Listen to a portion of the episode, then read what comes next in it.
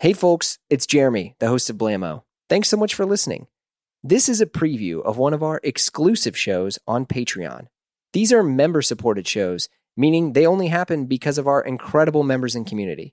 So check out a preview of the episode, and if you like it, consider joining us on Patreon at patreon.com forward slash Blamo, where we have tons of exclusive Blamo episodes, shows, our amazing Slack group, and we're adding new things for members all the time. If not, no worries. We still love you. And we literally have hundreds of episodes of Blamo all free for you to dive into. Thanks so much. It's been a minute. I first met Jack Carlson at a party, and he told me he was about to launch a brand called Rowing Blazers. I was like, wait, what? Is that a name or the product? Uh, does, does he know what he's doing? He knew exactly what he was doing. If you want to hear his early story, we did a pod a while back, but since then, Rowing Blazers has become one of the hottest and most incredible brands. Jack has helped to usher back the prep movement, but in a more inclusive way, and always through his own educational background, which is not your standard designers. Jack and I talked about how he went digging to find the pieces of the late Princess Diana and how their recent collaboration with Warm and Wonderful happened. We also discuss how Rowing Blazers creates their collabs and how they ended up on every cool guy in America, from Timothée Chalamet to Russell Westbrook. If you know, you know. It's Blamo Extra, and Jack Carlson is back. The one thing that I've seen happen throughout this entire pandemic is one, tons of people are buying clothes. And, you know, also since the last time we talked, like in my old apartment in Brooklyn, when Rowing Blazers was still, you know, newer. It wasn't infant, but it was newer. No, it and was infant. It was infant. It that was? was like the first interview I had done uh, at all. Like when Rowing Blazers started was with you. Oh shit, um, shit. Rowing Blazers, the book had come out maybe like a year or two prior to that, but as an actual brand, you were the first person I talked to about it. It was truly, it was beyond an infant. I oh, mean, damn. yeah. It's crazy actually to think about. Well, and now, I mean, geez, it's, I was, uh, first off, you guys went from like just having like, because I remember you were doing a couple of the shirts, making a couple of the shirts across the river, doing a couple things here, and now you guys are like this kind of like modern uh, i'm moving my hand back and forth uh, kind of ebb and flow of like streetwear and menswear and and then you're making sweaters from princess diana and like people like i mean we we got to catch up on a lot of stuff but like what's happened the past year outside of covid? Because we know that everyone's been locked down but like the brand is just blown up. Yeah it's been an adventure man. I mean and it's very it's very eclectic. You're like right on the money with that. I mean that's part of the brand is that it is eclectic. You know it's a little hard to define like oh is it like you know this preppy thing? Is it kind of streetwear? Is it i mean i kind of would say like it's sort of actually like none of the above really. It's just kind of its own thing and i i just pursue stuff that i'm personally sort of interested in and in a way that I would like to. And that's how we end up doing things like this collaboration with Warm and Wonderful to bring back the original Princess Diana sheep sweater, you know, for the first time since the early 90s. Um, that's how we end up, yeah, doing a lot of the just kind of like interesting, uh, for me, it's interesting, but like just kind of eccentric stuff that we do. Collaboration with Harry's Bar or a collaboration with, you know, Barbour or with Eric yeah. Emanuel or or whatever it might be. You did um, Barbour the elephant and Barbour the coat. We have we have Babar. Bab, Babar Babar the elephant. Excuse me. Yeah. Well, it's funny actually when I was calling. Uh, like basically when we do collaborations they happen in one of two ways either the other brand like reaches out to us and usually i think it's a hoax that the other brand would like i'm like how would they even have heard of us like if i'm getting an email from Barbour oh hey we'd love to do like a collaborative barbour jacket with you. I'm like i just assume that it's not real that it's like mm-hmm. someone punking me. But then it turns out to be real. Or i am like cold calling. It, it rarely happens with like a brand like barbour or something but like with warm and wonderful sheep sweaters or with babar for instance yeah. it's um it's usually me cold calling or cold emailing somebody and basically like assuming that I'm never going to hear back and it's just totally futile. That's what happened actually with both Babar and Warm and Wonderful. Um, but yeah, Babar, I guess the rights are owned by I think this sort of like Canadian television network, Nelvana. Okay. And I did what you did. I called and I was like, oh, well, I'm interested. I mean, I like had no idea what I was doing. This and this this stuff all takes a lot of time too, which people don't necessarily realize. People are like, "Oh, the Diana sweaters. That was awesome timing. You did it timed with the crown." I'm like, I've been working on this for like two and a half years. Wait, for real? Two and a half yeah. years? Yeah. Holy shit. The Babar thing though was is probably even longer, and that hasn't even come out yet. That's coming out in a week or two. Whoops. Well, um, I Okay, no, I'll you're good. People okay. know about it. Like we've we've talked about it in the context of like our sort of fall winter in general. But um, yeah, but that was like two two and a half years ago. Probably I called up Nelvana, just like not knowing what I'm doing at all. I was like, I'd like to do a collaboration with Babar, and they're like, sorry, like what are you trying to do? like um, like a collaboration with um, Babar the elephant, and they're like, oh, Babar they're in Quebec, you know? Oh, right, right. They literally didn't know what I was talking about at first. I'm like, oh God, high school French. I gotta like get it back here. But um, but yeah, man. I mean, there's there's been a lot. Um, there's been a lot going on this year. I mean, the year started. Um, you know, like I was saying, I was I was traveling a bunch in January and February.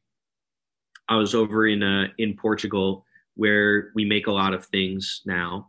We still make a lot of things in the U.S and we basically now also we make everything everything pretty much uh, let's say like 95 plus percent is either made in europe or the us um, mm. and that's i mean that's just been like figuring out as you grow and as you do more categories and as the business scales up how to keep making things and how to make sure that you're doing it in a sustainable way in an ethical way and also that the quality of the product is still exactly you know how how you want it to be. It's like much easier said than done you know right. Um and uh yeah but anyway i was in portugal for a bunch um and uh what was i saying here? I've kind of lost my train crazy year. You were oh, traveling a lot. You were in portugal oh yeah yeah and then and then covid hit and i i honestly didn't know if we were gonna like survive. Um you know i mean it's just like That's obviously fair, yeah. the store has to close in new york you know, immediately. And it's, you know, we're not um, we're not a big company. We don't have like a huge footprint. Actually, in retrospect, thank goodness we didn't have a big mm. footprint. We had a pop up running in Brooklyn, which was about to, you know, the t- the timeline was about to end anyway, and a pop up running in LA that was also coming to an end. And then we had the store in New York, and uh, and we had our online and a few wholesale accounts, like mostly in Japan but you know the store closes that's basically like half of your business close, closing like you know we had our the main uh, sort of channels for us were our store in new york and online. So the store in new york closing was a huge thing and obviously the economy was not in a good place. So i was like who knows if people are even going to still be shopping online?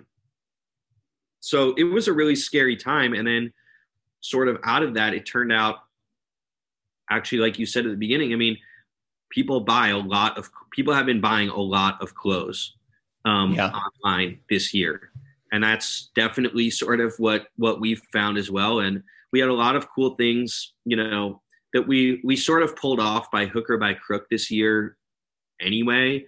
You know, like we had a collaboration with Fila that came out in the middle of the summer that you know all this stuff i think like we've tried sort of from an outsider's perspective to make it look like oh, this is like Rowing Blazers is, is wow, they're doing so many cool things and like it looks like it's all going totally according to plan. Behind the curtain, it was like, you know, chaos and scrambling and moving things around and um, you know, really just trying to make it work. Um, with all the production delays that have happened, with all of um, you know the inability to really do like proper photo shoots for so much of this year. Um, but you know, yeah, I think like we have a really good team and everybody sort of made it work. Right. Yeah. I mean, that's right. I forget about the fact that photo shoots like to show the product that you get. Yeah.